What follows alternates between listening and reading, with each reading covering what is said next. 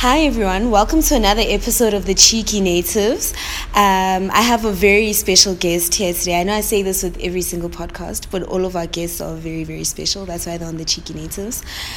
But we have the esteemed Nthikeng Mohlele, who is on today's podcast, which we're recording live at the Bridge Books on Commissioner Street. So I just wanted to read Nthikeng's um, bio, and you'll hear why a little bit later.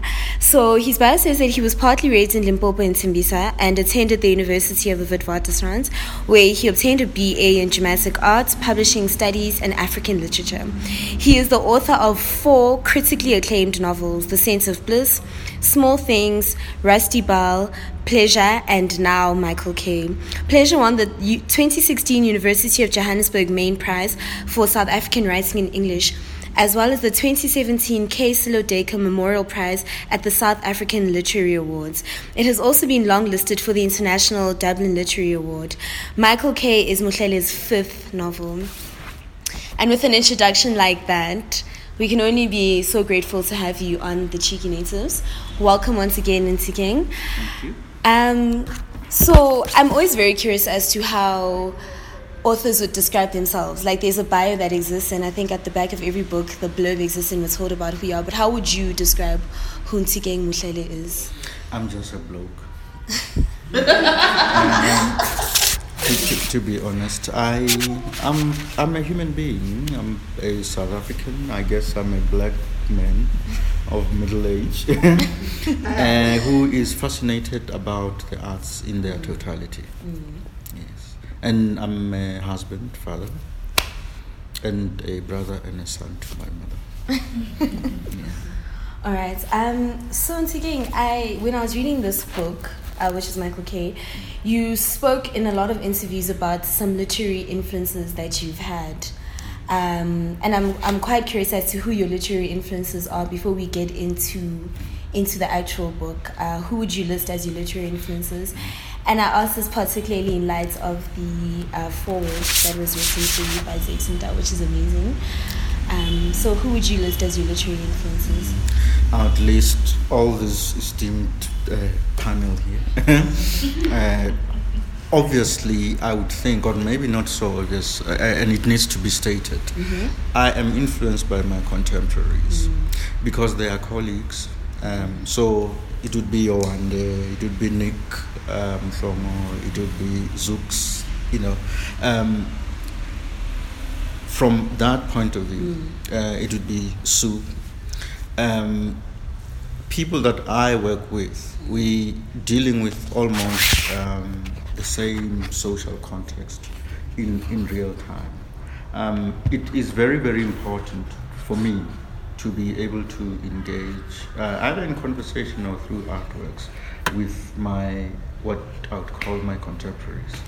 Um, I think the list is very long to mm. list, um, you know, uh, in similar form, mm. but it's the African literature canon, mm. right? So that is important for context and for uh, identity and expression of self and self-realization mm. because you know it's not a fluke that all these important books were written on the continent so that is important primarily before i go to your philip roths and your james baldwins mm. your alex haley's your dambudzo um, Javier Maria, for instance, JMC himself, and I know that there are issues around there, uh, which um, you know it's okay.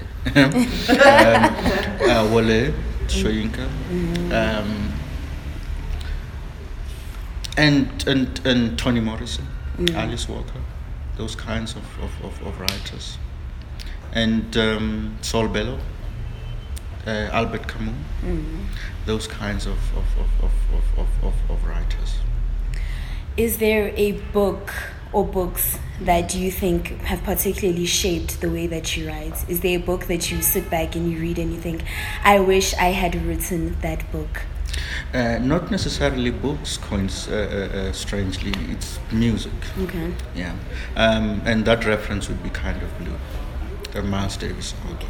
Okay. Uh, uh, kind of blue because I think of literature not in an exclusive manner. I think of literature as as part of artistic disciplines. So they are not mutually exclusive to me, right? So film, uh, theater, I always say that uh, music, um, and books for me. Um, including performance poetry and what have you, I see them as part of a cyclical continuum. Okay. Right. So it would be kind of blue because it is a beautiful, beautiful, beautiful album. And if I were to bring it closer to home, it would be Simphiwe Dana, it would be Mam Tro- uh, Busim it would be uh, Thandiswa, King Tha, music, um, because it's important for context and for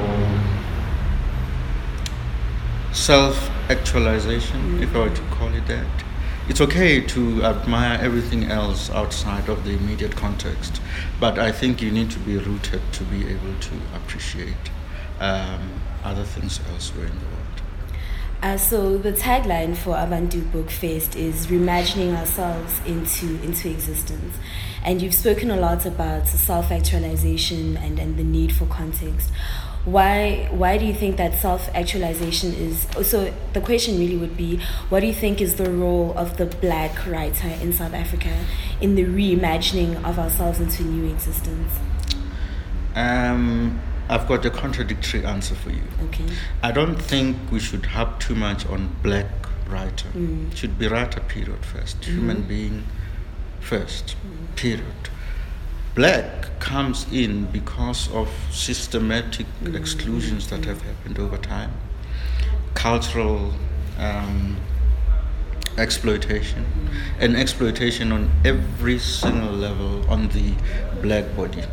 So the stance has been able that of um, reclaiming that and reprojection that which is positive within black artistic practice and black life uh, for, for, for that matter. And not everything that is black from where i sit uh, is reducible to art. And I don't think that black people here and in the diaspora should continue um, thinking about this imposed otherness on, on, on blackness. For me, I just find it extremely irritating uh, from where I am sitting. Part of what we see, uh, we had a whole uh, movement of literature that was anti colonial literature. Then we had the post colonial Africa and elsewhere, including in the diaspora, that formed a whole identity of literary or artistic output based on a defense of self and preservation of self and um, a correction of uh, a myriad of prejudices that uh, were aimed at undermining um, blackness. And when I say blackness, it's black innovation, black thought, black creative output, uh, black cultures, as well as uh, black identities. I think that's such an interesting point to make about about the, the field of black literature as a whole, right? Uh, Toni Morrison often talks about this how she feels that that the works of black writers have been treated as an anthropological study. They're not treated as critical work that is that is literature, that is art. You know, they treated as this anthropological study and it's there's a gaze that existed which we look at, at the works of people who happen to be black but who are also writers. I mean, often if you think about it, we'd never ever say a white writer. You know, by by virtue of existence, you assume that you that you're that you're a writer. You know, it's like a female rapper. Um, so I you studied a BA and you did dramatic arts, you did publishing studies, and you also did um, African literature. Had you always known that you were going to be a writer? Yes, I've always known that, um, even though I didn't know the how of it or how long it would actually take. But I've always known that I'm going to be a writer. First, with um, when I read Things Fall Apart, it made a very deep impression on me how that book was written. and the last line, the pacification of the primitive tribes of the lower Niger. It took me a while to understand that. Um, but when I did, I just caught on. And I was taught by very intelligent people. You couldn't make a half baked um, argument. Mm-hmm. They would stretch you to breaking point in terms of what proper reading is, mm-hmm. what proper reflection is, what problematizing. Um, interlinked and mm. divergent um, philosophical, cultural, anthropological, social tropes mm-hmm. entailed. And that was very empowering. I'm, I'm very curious as to what was your family's reaction to you having wanted to be a writer. Often we, I think especially for Africans, there's a, and I always find this funny because I, I have the career that's one of the African family careers.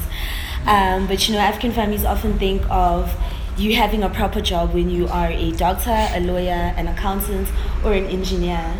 And and I've found that often we don't we don't have a respect for the arts as being a career. What what was your family's reaction to the to the idea that you wanted to be a writer? I come from a family of mainly um, illiterate people. Mm. Let me put it that way, uh, but very supportive people they are illiterate in the academic sense of what an education is. But when you look at life, wisdom around life, and being and existence, I would put my family right there at the very top. So um, they embraced the fact that I wanted to write. I had a job then, I still do now. So um, the support has been very consistent and they've embraced what I do, and they get very happy every time that a book comes out, or a poster is in town, or uh, there's coverage in the press. Mm. Um, it's a moment of great pride to them. My mother doesn't read, but I read my books to her. Mm. Right, I skip all the weird parts uh, diplomatically, um, not because of any sense of deception but because I was raised in a culture where you have to be decent around your parents, that is a given, mm-hmm. right? You have to respect the, the, the, how do I put it, the fundamentals. So there are lines that one does not cross. And the fact that one went to Wits and you have the privilege of being a writer and whatever does not mean you forget who you are uh, as a person and I'll still get the same message to her, but I must be very diplomatic in how I do that. So earlier on, um, I asked you. I mean, this is your fifth book that you've published, which is an amazing feat, considering the publishing industry that we have and and all of the connotations that sort of exist around buying of certain writers' books and and and. Um, and I asked you earlier if there was a, a moment in which you felt that you had become a writer and and just for the benefits of everybody who's listening to this because i thought that that was such a poignant response that you gave um, i'd just like you to to repeat that um, i am a very total person mm. right if i drop dead in the next 16 seconds mm. i would have no regrets i live my life discreetly mm. but very fully but to answer you more more directly i don't look at literature as this is the body of work of what I've created. Yay. I'm not that kind of person. Each project is very, very, very important to me, and I treat it as a complete universe in and of itself. Right? The fact that there are other books uh, that are written by me, it's purely progression. But each world of each book that I create is very um, unique to me from an experience point of view. So, a more short and direct answer is um, I've always felt that I'm a writer with everything that I've created, even with an SMS, for that matter. I think I place the same weight of being and presence and consciousness, even in a WhatsApp that I send to something, because I don't see why it should be different. Obviously, and um, in a book, it would be a much more heightened and conscious thing. But I don't think one should just say, "Now I'm serious. I'm writing a book," uh, and mm. and because being an artist and a writer is not a freak accident; it's a state of being for me. You've described yourself as almost obsessive, you know, in, in the way in which you go about in writing your books. Mm-hmm. What is what does that entail? So so real so really the question is when you are set, settling down to write a book that you describe as this total process, what what does it involve for you? Um, it involves forethought, it involves passion, it involves a quest for self betterment, mm-hmm. it involves uh, heightened consciousness about the world around me. Um, may I have said obsessive? Yes. Maybe I have not broken it down. Mm. Um, obsessive people would look at some fanatical application of energy at a level of intensity, and that's not what I mean. I'm saying obsessive because it is a great responsibility creating art, and it's a great privilege uh, creating art. It's not something that you just put out there because uh, you can. I'm saying obsessive from a point of view of necessary mm-hmm. care that needs to be put in place uh, so that I don't embarrass my peers wherever I am. They say that one says he's a writer.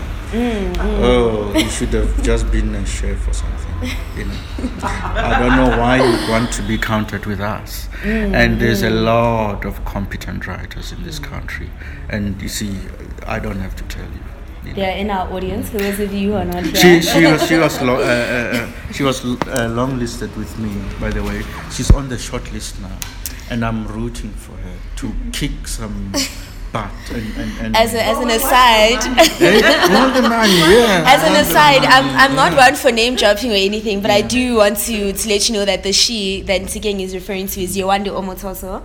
who is in the audience today. So if you didn't come today, you've missed out. You're in the presence of a lot of greatness. And I just want to remind everybody who didn't come that they have missed out on being just in the audience of like you're, you're saying great contemporaries around you. Earlier on this year we had Shailja Patel on the show and um, we were talking about about literature as a, as a form of activism you know and how there's been a great criticism of, of art and of literature and I guess art as a totality that uh, art will not solve the world's problems. So yes it's great that people are putting out work and it's wonderful that people are writing books and and releasing music but art will not solve the world's problems. You know, STEM is going to do that. And and, and what is your counter as a as a writer to to the concept that that literature, as great and as wonderful as it is, that art will not in any meaningful way change the condition of the world? I strongly disagree with that stance. Mm. Um, because if art were not that important mm. and not changing anything, there would be no bookshops, there would be no museums, mm. there would be no cinemas, there would be no Shakespeare, mm. there would be no poets, there would not have been a renaissance. There would not be African sculpture, I always say. There would not be African music classified as world music. I don't know what that is. Um, so it is a partially at a very granular and meager level a possible sentiment that art would not solve some problems directly. But art is very important in enriching lives of people of cultures of societies of history and of heritage. Because if you don't have those themes that I'm speaking to now, then it's a very empty human life. So um, there is spiritual importance that uh, art brings to societies. There's a social consciousness that art brings to, things. And there is um, cerebral engagement in terms of problems that solve society, uh, that plague societies, and not only from a point of looking at art in what is it able to solve, we must also look at what art contributes to societies and it contributes beauty. That is an important thing to have beauty in society. It, it, it, it, it promotes, um, how can I put it, over and above beauty, uh, a reflection on those societies to be able to, to, to look at themselves. One cannot say that a film like Amistad, for instance, or Roots, or Schindler's List, for instance, or even the really terribly made um, Cry Freedom, because of just the weighting of the story. Donald Woods versus the supposed main character. Bantu Biko in the thing, that those are not important and that they don't solve. I think it's a lazy statement and it's, it's reckless, uh, maybe not intended, but I think it demands far greater thought than it's being afforded. So, your first novel was published in 2008, which is 10 years ago. Um, how do you think that the, the publishing industry has changed um, in the 10 years that you've experienced since your first since your first novel to now. And i guess the greater question is there's been a massive conversation that's been had about how um, firstly there's there's an idea that black readers don't buy books or black people don't read. Um, but also secondly that that uh, a lot of people have felt that the publishing industry continues to in many in many respects um, make it difficult for black writers to be published for for art that's written by black people to to receive the the sort of attention that it deserves. Uh, and how do you how do you how do you respond to to those kind of questions? Um, it's a mouthful. There are difficult questions to deal with. Mm. But we must not confuse a plethora of complementary and divergent mm. themes to be wholesome. Because mm. in your questions, there are commercial considerations. Mm. Publishers are in business. That's what we must think about. There are policy issues in terms of your arts and culture department, mm. which I believe humbly that a lot needs to be done in terms of promotion and support of the arts and innovation in uh, policy instruments that enable artists to be able to enter the publishing mainstream. Uh, for instance, uh, blacks people don't buy books, that is not true. Mm. It's another reckless statement. Mm. Black people read. Mm. I was taught by black professors. They refer me to a whole lot of other black people mm.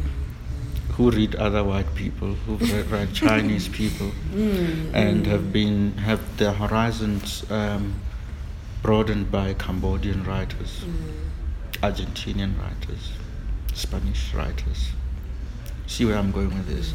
There is a tendency, which is very unfortunate, to lump a lot of issues that need unpacking mm. into one singular problem as if it's not. Every problem is multi-dimensional as mm. far as I'm concerned. So um, a publisher might say, I am not going to publish A, B, C, D, and whatever because I'm working with these strained margins and what have you. How has it changed? I think it's evolving. Mm-hmm. Uh, it still does not pay writers nearly enough for what it takes to be an author. Um, and, and that is a problem. And it's a problem also at a policy level, right? Um, we have a lot of celebratory jamborees of music and DJs and what have you, which is which is fine. Mm. And I've got nothing against DJs, and I need to just be succinct and clear. Mm. But um, I can assure you that those uh, multiple disciplines need to be coordinated in how they are rewarded and what it takes to actually participate in that uh, in, in that space. Having said that, it's important to caution people that writing should not be done only for money motives, mm. but it is important to respect the labor uh, of, of writers and artists like everyone else's mm. uh, writer is, is, is, is respected. If I needed an op, it's not going to be cheap. If I went to an orthodont, uh, ortho, uh, what do you call orthodontist? Orthodontist. I'm mm. wearing braces, as you can see. Uh, it's not cheap, but people want freebies from mm. from from from writers. And I, when I put my braces on, uh, just under two years ago, mm. they told me it's gonna cost forty five rand, forty five thousand rand, and I thought I didn't hear properly, and, and and it turned out to be very true. And I found my medical aid, and I had uh, 45 minute discussion mm. on why um, it was not a medical mm. but you see where I'm going. Yeah.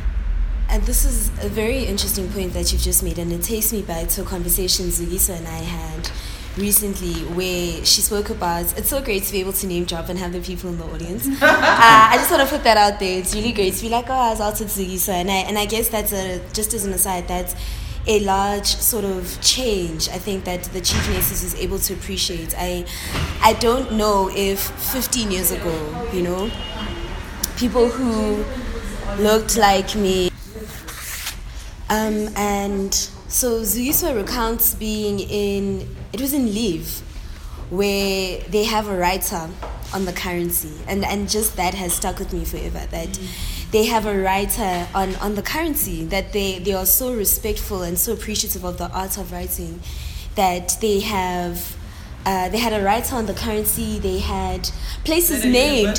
They had a university named after a writer. You you couldn't go anywhere without seeing busts of writers and of people who've contributed to the literature in the Ukraine and and for me it's it's always so it's always so sad to hear South African right great South African writers who are recognized by by people outside of, of, of South Africa you know receiving all of this credit and acclaim and, and the realization that we don't place that same amount of, of respect for for literature in this country.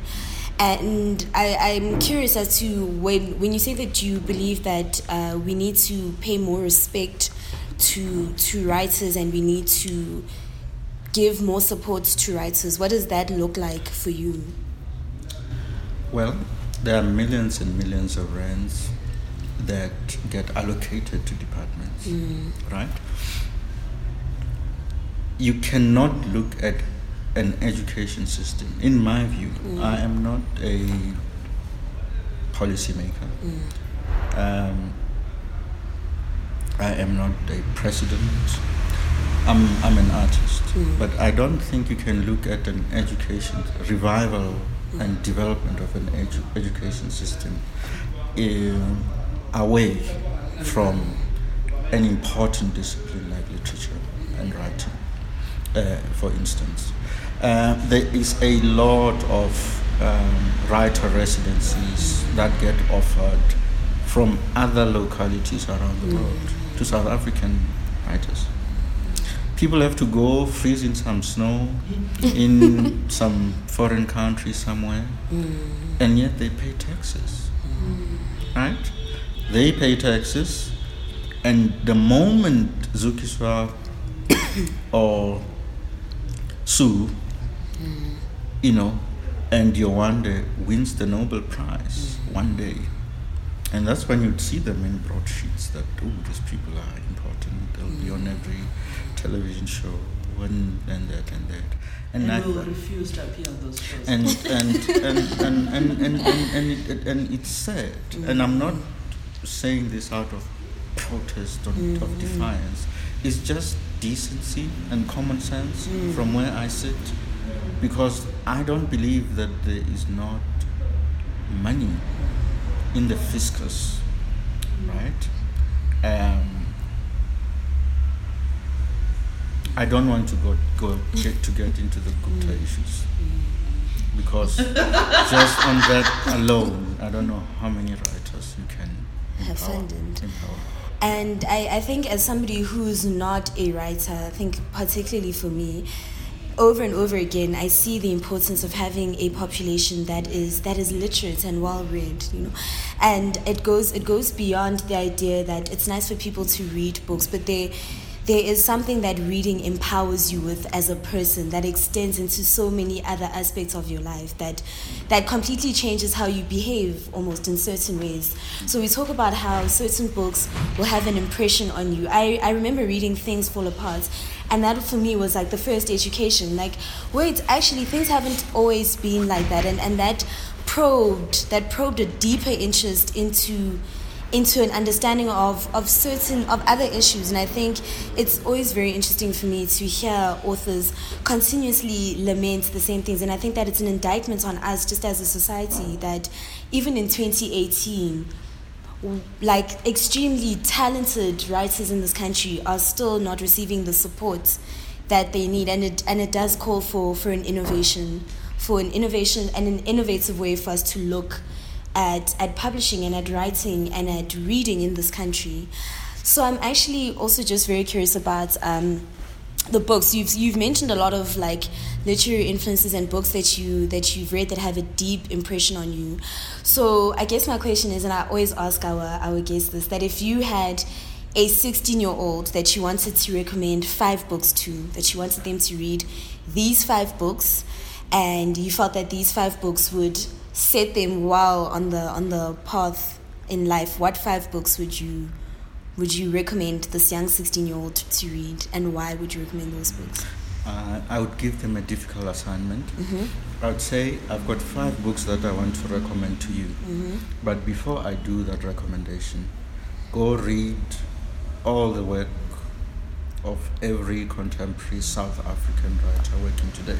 Mm. Make sure that you know it back to front. Once you have done that, I know that the home base is covered. Mm. Then, then, then, what a task for a 16 year old. yeah, then, then I would say read Things Fall Apart. Mm-hmm. Then uh, read Detained. Mm-hmm. Um, I would say read. It's a it's a it's a it's a difficult one. I would say read Kaffir Boy. Mm. Mark Mathabane. Mm. I'd say read um, the poetry of Keorapetse, mm. Prof. Kgositsile, and read it over a lifetime. Mm. Not read it and put it aside. Read it, revisit it for as long as the, you have time and a mind and eyes to be able to, to, to read. Right? Um, I would say read Marechera. Mm. And I would say Marechera as a theme, which means you won't read House of Hunger or Mindblast or, you know, Mm. Black Sunlight and the poetry or the interviews, including the self interview. Right. Um, so, from that point of view, I would say that is very, very, very uh, uh, uh, uh important. And by that time, they won't be able to pass matric because they've been so focused on reading. By that time, they are no longer 16. I mean, just reading all of Dambudzo Marechera. Um, so I actually wanted to now get into Michael K, which is your, your latest book. Um, firstly, congratulations on the amazing launch on, on Thursday. Um, social media was alight. Everybody was just tweeting. It was it was amazing to see the kind of reception that you've had. Um, and I, I, I, I'm actually just very curious about about that. That do you five books and do you still get overwhelmed by by having that kind of reception or i mean as somebody who's always imagined themselves as a writer is are you almost expectant of that considering the kind of labor and the work that you put into into your books? Um, i'm going to take four steps back okay. to answer your question. Okay. I am not overwhelmed by the responses that i get for the work that i do. Mm. And I know that at face value that might seem like a cocky answer mm. or an arrogant answer. It's not intended to be like that. I am extremely confident in what I do mm. as a person. There is no reason that I that surpasses all the stars that adorn the heavens. Why I should not be confident in what I do? Mm. Because people have been killed mm over centuries. Mm. Just for the right to exist as whole human beings. Uh, if you read 491, for instance, Mom Winnie's story, there, there would be absolutely no reason uh, for there to not be total faith and total appreciation of the privilege. It's a great privilege to be able to write and to create uh, because too many unacceptable prices have been paid mm. by, by, by people here in this country mm. and on the wider continent. Mm. And it would be, for me, very futile for any young person in South Africa or on the continent to feel that there is even the slightest dash of uh, inferiority in the life paths that they set for themselves. So it is something that I am very conscious of, and um, I only try my very best to do to write uh, the best work that I can write, but that is not sufficient. I have to also believe in the thing that I do, because then people have to uh, pick up from where I left off when the book leaves my desk and it's, is, is in shops and what have you. I don't think, and this would sound a bit extreme, mm. that anyone has got a right in this country and elsewhere mm. to walk around with slumped shoulders and a bowed head for nobody. Mm. And for that, I mean it, and I actually even take it personal. If uh, I, someone expects me to justify what I do, I don't. I, I, I don't. And for someone who might read it as cocky, mm. my suggestion would say, please go inspect the mm. history of South Africa and how we got where we are, and the history of the world, mm. and exploitation everywhere else where there are human beings. Yeah. So, with regards to um, Michael K, um, so the blurb says that this work was written in response to James Coetzee's classic masterpiece, Life and Times of Michael K. Nthikeng Mohlele dabbles in the artistic and speculative in a unique attempt to unpack the dazed and disconnected world of the title character, his solitary ways, his inventiveness, but also to show how astutely Michael K holds up a mirror to those whose paths he inadvertently crosses. Michael K explores the weight of history and of conscience, thus wrestling the character from the confines of literary creation to the frontiers of artistic timelessness. Uh, Mda, uh, in writing about this book, said that this is a work of reflective intensity, reimagining a memorable character from James Coetzee's world of stark and sparse prose and transplanting him into Mohlele's ornate and lyrical one. Um, so you you were asked recently um, as to whether you you were not nervous about writing about this this book, which has such a, a massive uh, literary following. Um, and reimagining. And you were you were asked in an interview recently whether you felt um, any sort of pressure, you know, from James Coetzee's fans or fans of the book in writing this book. And I, I think that you've answered that question um, quite succinctly in the in the preceding answer. So what I do actually want to talk about is the is the book itself. Um, firstly, your the writing in this book is absolutely amazing. This is such a beautifully written book. Okay. Um, Eusebius, who I feel like stole my words, but he actually didn't because he said them first, described your writing as being lyrical without without being ethereal, and I think that is absolutely the best way to, to sort of describe the way in which you've written this book. Uh, I think that anybody who's reading the book is actually transplant is transported to, to, to Dust Island, to Johannesburg. You're sipping the coffee, you're laughing at Professor von Ludwig, and that is that is just a testament to to the absolute work that you that you've put in into crafting what is an, an amazing response. Um, there are a lot of themes that you explore in the book, and um, I actually just wanted to expand on them. So, death is is a is a theme that comes up often in in, in the book. Um, and I'm curious as to why you wanted death to to be one of sort of the focal themes of of this book. Was this a commentary on your own feelings about about death, about also illness and and the and and I guess mortality as a as a whole? I read a lot of um, existential philosophy. Or philosophy in general. And I like the way it illuminates different uh, aspects of the life continuum. And um, I think it was Camus who said something about suicide as the ultimate. I don't remember the exact um, you know, phrasing of it, but it's to the effect that you know um, self power of self in what to do with your own life must be like the ultimate uh, how uh, do I put it uh, expression uh, of self. Uh, health is part of being, and I don't refer here only to bodily health, but also spiritual health.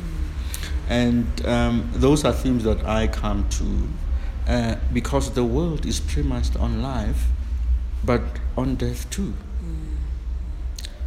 The reason that you've got the Security Council is precisely because countries have industrialized death. And that is why in geopolitics and in international relations, there is so many uh, issues and discussions around nuclear pro- proliferation, for instance. That is a death factory.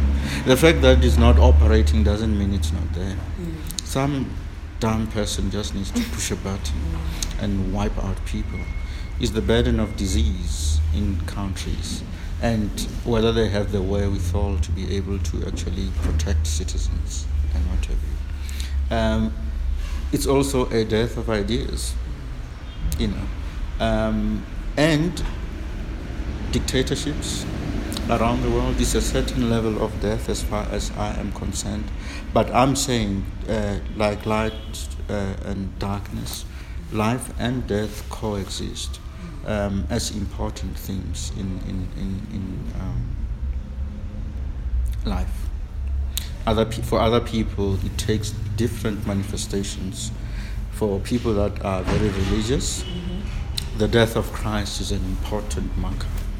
And he has risen is another important marker there. So it's from that point of view that I engage with these things. Um, illness also also makes a, an appearance as a, as a focal theme in this book.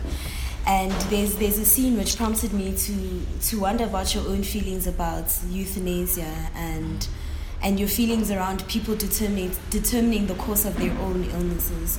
Have you grappled with, with that sort of as a theme in your own personal life? I'm, I'm curious as to why this came up so profoundly in this book, especially. Um, it's a difficult one to answer. Um, have there been personal sentiments of ill health in my own personal life? Um, I'm going to sidestep that question uh, for reasons that are personal rather than, you know, uh, artistic. But as an artist, I have witnessed a lot of suffering uh, brought about in part by people being unwell. Have I had near death experiences? Yes, I have. But I'll just not go into, into, into, into details. And I think that to be fair, it would be disingenuous to say portions of personal experiences do not, in some backdoor kind of way, or in small sentiment uh, ways, um, make it into the art that one creates. But what, whether I want to illuminate that fully is another story altogether. Um, there's a passage that I'd, I think everyone wants you to read from this passage. Um, because you might not, uh, you might just not look at, at a certain food stuff the same. having having read from from this from this passage, I just need to. I think you know the passage that I'm talking about. I have no idea. page number. That's- I'm on page 18. um, that, that I'm talking about. So I just wanted to make a to make to prelude before we before we read on a on a lighter note. I think that everybody is going to be asking again to to read from this passage because you like I'm saying you it it speaks to to the kind of writing that you can expect to find in this book. But it, it also just speaks to the way in which you you make looking at what might be just a mundane, you know, ordinary day of everyday thing not necessarily um, appear that way. So I'd just like to ask that you please read uh, from page 80 for the benefit of our readers, who of course will go out and buy the book. Uh, My, just my, my wife is going to listen to this podcast, you know. uh, this is a, a content warning for uh, Nthikeng's wife. Uh, she can just skip over this part and uh, okay, from where? so I'd just like you to read from here, please. So from this last couple, just to him. Okay. I will read this famous passage that seems to be overshadowing this book. Not overshadowing, illuminating the book. All right. Let's let's say that seems to illuminate part of this book. Okay.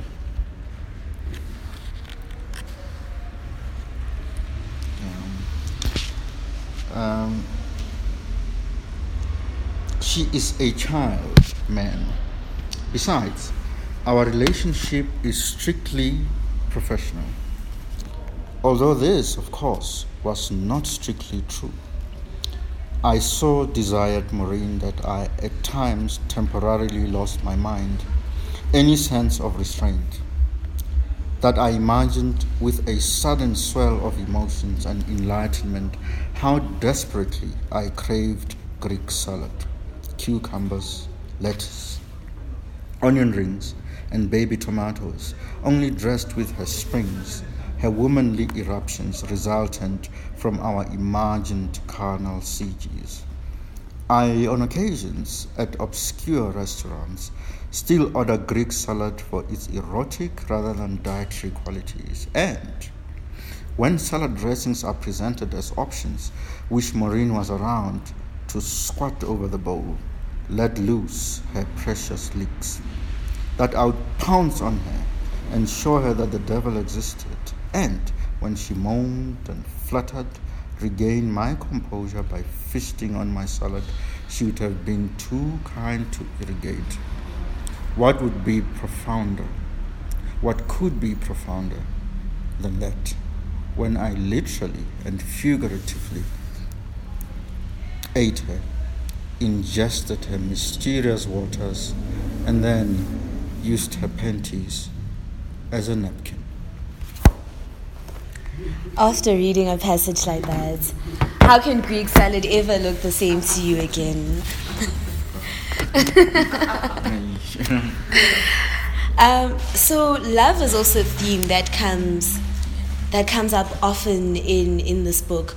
But I, I found it interesting the way that you, you portrayed the, the romantic relationships. I'm particularly interested in the relationship between Boitumelo and, and Prof. von, von Ludwig, which which is both passionate but also sometimes a little bit a little bit distant.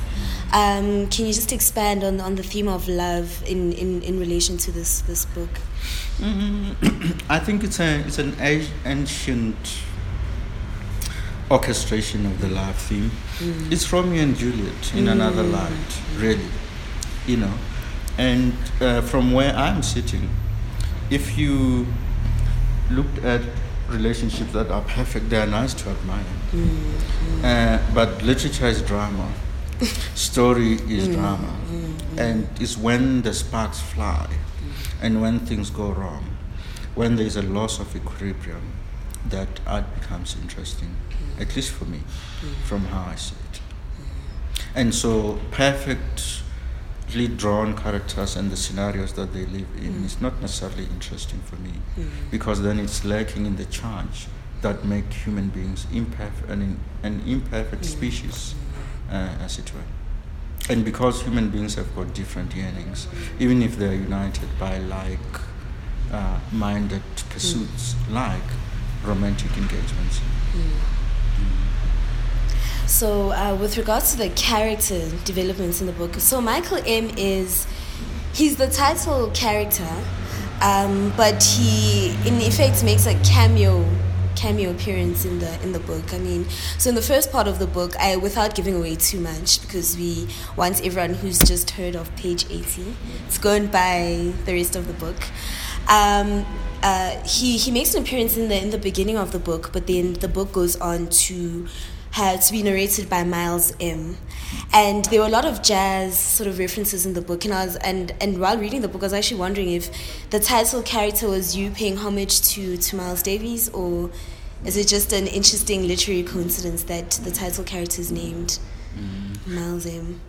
Uh, Miles M is my son. Mm. I named him after Miles Davis mm. because I love the music of Miles Davis. Mm, and so progressive are my parents that they universally said, "Go ahead, he's your child," which which was was lit. I I liked that, and I love that about about them. And so yeah, I think that's a personal. Yeah, yeah. So. Professor von Ludwig is a, is a very interesting character. He's this professor of, of philosophy who holds some very interesting views about a variety of topics, and poetry is one of the, the topics that he often goes into in depth. Um, you know, characterization on. Um, and poetry often makes an appearance in this book over and over again, which which just had me wondering if there is there's an anthology somewhere inside of you. I write poetry informally. I read a lot of poetry. But poetry is music. I love music and I listen to a lot of music as well. So I think it's it's um, it embellishes sensory worlds, as it were. Uh, would I write? A, a, a, would I have a poetry anthology one day? Um, too soon to tell. we'll see. Yeah, We'll see. We'll see. Okay, I can take that. We'll. Yeah. Stay tuned. Yeah. Um, so, philosophy, you've spoken about the fact that you read a lot of existential philosophy. Was making Professor von Ludwig a professor of, of philosophy a nod to to that to that area of your life? I, I think he could have been a professor of anything. I just found it particularly interesting in this context, having read the book, that he was a, a professor of, of philosophy Uh, and often sorry just as an aside and often says the most poetic things in the book as opposed to miles m who is sitting with this inner poet that we have yet to see professor von ludwig often says very poetic things despite the fact that he's a, a professor of philosophy Yeah, okay. I think that um, literature and philosophy are siblings from where I'm sitting. Um, Gustav van Ludwig, the character in, in Michael K., has very much grown around real life poets. So he understands sensibilities uh, that define the life of poets. And yet his passion is actually philosophy. Philosophy, I think, is a narrative device as well to be able to unpack ideas um, that um, would have been heavy was it not actually orchestrated in such a way that you had an, a philosopher presenting that, those ideas. If you want effective, quiet, um, discreet fighting of a war, army generals deploy snipers. So Van Ludwig is my sniper uh, in the book because there's no machine gun fire per se, but I think that is effective. Yes. Um, so so Miles M, who is the who's narrating the story, uh, settles in in Johannesburg, and so location in this book is is very interesting. We move from being in Dust Island to to being in Johannesburg, and even when we're in Johannesburg, there are very different locations that are that are described. Um, and I, I'm curious. I mean, so he could have moved anyway to become to find his inner poet you know? And i mean why why did you particularly choose him to come to joburg? I think that we, often when we think of joburg you think of this place where people come to to make their dreams come true. Joburg is for the hustle. It's where it's where you make things happen. Miles m moves to joburg to find his inner poet um, and that's that's just very a very interesting sort of choice of location for me Um, yes, because there's a lot of energy to the city, Mm. and there is a historic significance to the city as well. And I think that things happen in Johannesburg because it is what it is. So I don't think there's any complicated metaphoric interpretations of signifier and signifieds and this and that. Joburg is just cool. That's yeah. So Miles then uh, comes to to Joburg because he wants to pursue this passion, but without giving away too much of, of the plot, um, the the passion sort of doesn't come come to pass, you know. But what is what is interesting is is the fact that Miles M is also a government employee. And in a, in a prior interview that you had, you said that one of the themes that you wanted to explore was corruption and, and civil servants and, and that sort of interplay. And I'm curious as to whether this was this was you making a commentary on. I mean, he, he goes on to describe them as as as almost two, as two-legged animals. He says that they're two-legged animals, and some of them have fur. I mean, and, And- that imagery is and tails. and tails. That imagery is powerful. You know, fur and tails in describing is a certain sector of of governance. Um, Uh, well, well, thank you. I. it must be said, there are very rotten sections of our society. Mm. Period. Mm. And I don't think that any artist worth their salt that is going to tiptoe around that mm, um, is is is I don't know uh, how I would relate to such an artist. There are rotten things in our country, right? Very rotten things. And um, having said that, there are rotten things everywhere in the world, right? Um, but I thought that as a South African and African, a country south of the African continent, I would witness these things and write about them.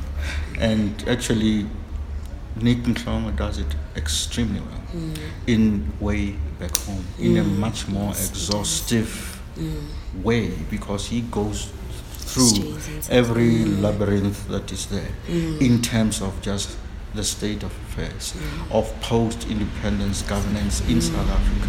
But not only that, he actually even takes that through uh, from exile Yes. and how you have sub-communities within a society and the nature, evolution and mutation of privilege. So I would strongly recommend Way Back Home for this thing, which he does it much better than, uh, and in a much more comprehensive way. You see what I meant about contemporaries? Yeah.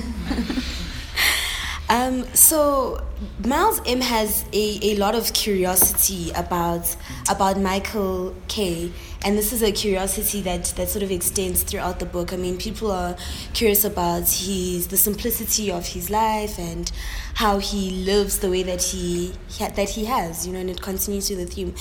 And um, for me, I think people have often been accused of having a a curiosity about the li- the lived experiences of other people, particularly black people, in a way that almost reduces their their lived experiences. Um, how would you sort of respond to that that that curiosity of of the characters about Michael K, where he comes from, who he is, why is he this person that lives this solitary lifestyle? What is there an entitlement that the community has to to Michael K's story, his life? I mean, he often gets asked, "What does the K in your name stand for?" Um, and, and for me, that was just interesting over and over again that there were people who were so invested in in knowing about other people's lived experiences that you you'd even want to write a they'd want to write a book about it and you know in the story as it continues and there's all of this interest around that particular character I think Michael K is representative of the unsaid mm. and the misunderstood. Mm. He functions primarily as a very metaphorical character Mm. from where I am sitting, Mm. but it also speaks to a very silent thing, Mm. which is the interdependence between generations Mm. of thinkers and writers. Um, just as an aside, I've been told I don't know how many times that my God, you've got balls. so I have to keep checking if, if, uh, if, if they're still there or if Uh, they've uh, changed mm. from how I know them to be. Um, and I don't see what the mm. balls are mm, about. mm. And here, just to perhaps clarify for listeners, it's, it's guts, really. Mm, it's metaphorically that you've got guts that you would approach this very, you know, uh, esteemed, famous, accomplished uh, work of art. But like I've said earlier in the interview, I think that societies are entitled to interacting with the, the artistic output of uh, their scribes in their totality. What they, what connections they make uh, should not really be of concern for writers. Writing is too much work as it is. Now to belabor complex explanations and what have you, I think that is that that is not ideal. At least speaking for myself. Yeah. Uh, speaking of the, the guts that you've been asked if you have, I think that it's come up in numerous interviews that, you know, um, people have been asking about the, you're right, about the bravado it must take or the confidence that they think it must take to take on a literary subject like The Life and Times of Michael K. But you, you mentioned that you'd read the book numerous times over 15 years, 30 times over a 15 year period. Um, and I'm curious as to why you kept going back to the life and times of Michael K. You you have read quite widely and extensively, and have mentioned numerous books that that have an, an impact on on you as a writer and a reader. But why was it so profound to go back over and over again to the life and times of Michael K? And I guess leading into that, you've mentioned that you have an interest in the the reimagining of certain narratives. So you mentioned how you, uh, in an earlier interview, how you were you were fascinated by the works of somebody like Thando Mgqolozana in writing unimportance, for example. You know, so it could have been any any book. So the question is twofold. It's uh, related to the life and times of Michael K, but also why this particular sort of genre interests you. Um, I shouldn't say too much, but I am not finished in terms of my interests. Uh, I would not necessarily write an inc- uh, uh, a sequel to another book and, and, and, and what have you, but I think that it is important to know what you are doing. So I don't think there's any profound answer to that. If you're going to be uh, dealing with a an important task. I think a surgeon, for instance, if a patient needs to go for surgery, there is a pre-assessment of whether the patient is fit to undergo surgery and the, the uh, counterweighing of risk, right? And it's a very specialized thing to do. And that is why some surgeries take 12 hours to do. I don't think it's any different from someone who is writing a book. It's just that it happens that it's words and ideas. And I think that long period of gestation of reading and what have you is not only particular to Michael K, it's with literature that I enjoy, mm. you know, that I keep going back to mm. and, and reading. Mm. Because it would be extremely embarrassing if uh, I didn't need to talk about my own work. Someone said, comment on Zukiswa's work or Yewande's work. Uh, we've got five minutes. The person who was supposed to be here is not here. Uh, what uh, uh, uh, uh, are your views on, on ABCD? It would not be fair to have read it only once. It, it's, it's proper to read it and internalize it and understand it. Because I might, uh, whether planned or unplanned, need to be an advocate for that particular book, as my peers and colleagues do the same me. So I like to ask authors how, because we, I mean, the blurb is somebody else's description of your book. I like to ask authors often how they would describe their book to a stranger. So you meet somebody on the train and you get talking and they say, oh, what do you do? Uh, which is a, a favorite question in this wonderful city of ours.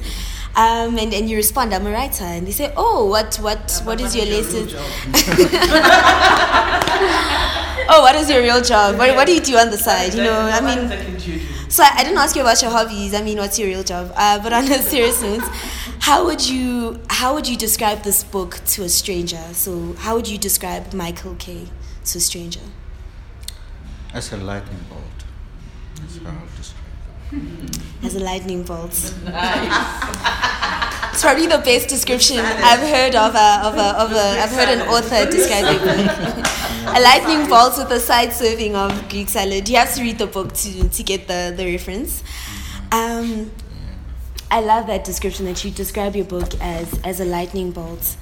And I, I actually want to just say a very, very big thank you to to Nthikeng for coming out uh, on a Saturday morning and um, being a part of the Cheeky Natives. I think a massive part of what the Cheeky Natives does is is the archiving of, of literature by people who look like us for us and, and the reimagining of what what's the literature is, right? It's what the narrative is, and it's and every time that we have this podcast, it just it just reinforces that that we're doing the things, we're making the parts, we're we're bringing it together, and it's just so powerful to have you to have you have taken on what would have I think would have a lot of authors would have shied away from you know reimagining or putting your own writing your own book which does stand on its own two legs as its as its own book um, of what was a, a Booker Prize winning work, you know.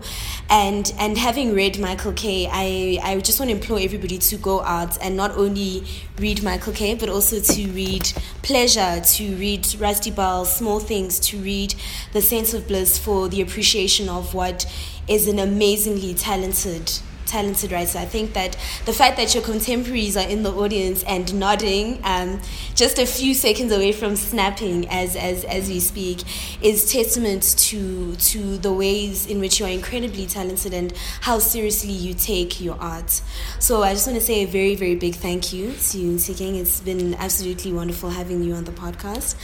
I uh, want to encourage everybody to go out and not only buy Michael K, but also buy all of his other works as mentioned. Um, like we said earlier, Pleasure was longlisted for the International Dublin Literary Award. I mean, it's won numerous awards as well. So we just want to encourage everybody to go out and read the works of Nthikeng um, and also do the homework that was prescribed. He dropped a lot of amazing names uh, and a lot of amazing literary recommendations, enough to keep a 16 year old busy until the end of high school.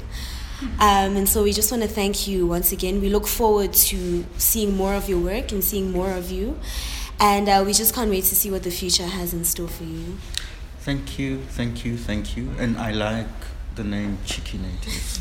I think it's very innovative. But thanks for inviting me. It's been a great pleasure. And I have learned a great deal from engaging with you. Thank you. And I'm very privileged that my peers Sorry, you didn't deserve land. are here. We're getting there. Okay.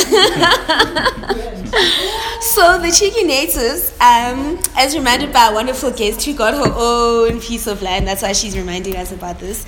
We have a very interesting rating system. We don't give our authors popcorn and stars. What must you do with popcorn and stars? You know, what we do as the as the land committee at the cheeky natives, which is chaired by myself and Who is currently in the US pursuing his masters.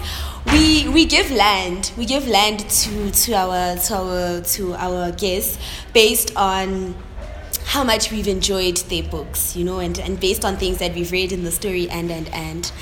So based on how how much we've just enjoyed reading Michael K and and your previous works and the amazing work that you've done, um, as chairperson of the land committee at the Cheeky Natives. Um, I would just like to give you the, the a piece of land uh, in Melrose Arch. Julius? And, and when you read the book, Melrose Arch features in in in the book you know? So i just think it's only fitting that with you having paid homage to Melrose Arch that as chairperson of the land committee we we give you a piece of land in Melrose Arch for you to go on to pursue your literary interests. Uh, we we can see it happening you know in Melrose Arch. That is wonderful. Coincidentally, I was at Melrose Arch yesterday going to buy food for my baby, for my daughter. so now the landlord cometh uh, to, Mel- to Melrose Arch, and um, Julius, yeah, we might need to talk. you, I mean, you won't even have to, uh, to to speak to, to Julius. We we've spoken about this. We, it's organized. It's It's, organized, organized. yeah. It's The chicken sorted. have said it. The cheeky natives have declared it, No. so it is so. No, I wanted to tell him the rule, the rules from the landlord going forward. Um, so we, we cannot wait um, as the land committee to apportion this this piece of land. So you are more than welcome to rename it. We would love it if you did. It's okay if you choose not to. But from here on, uh, Melrose Arch is now officially owned by Ntsike Mohlele. So Title deed, people. thank you. Thank you.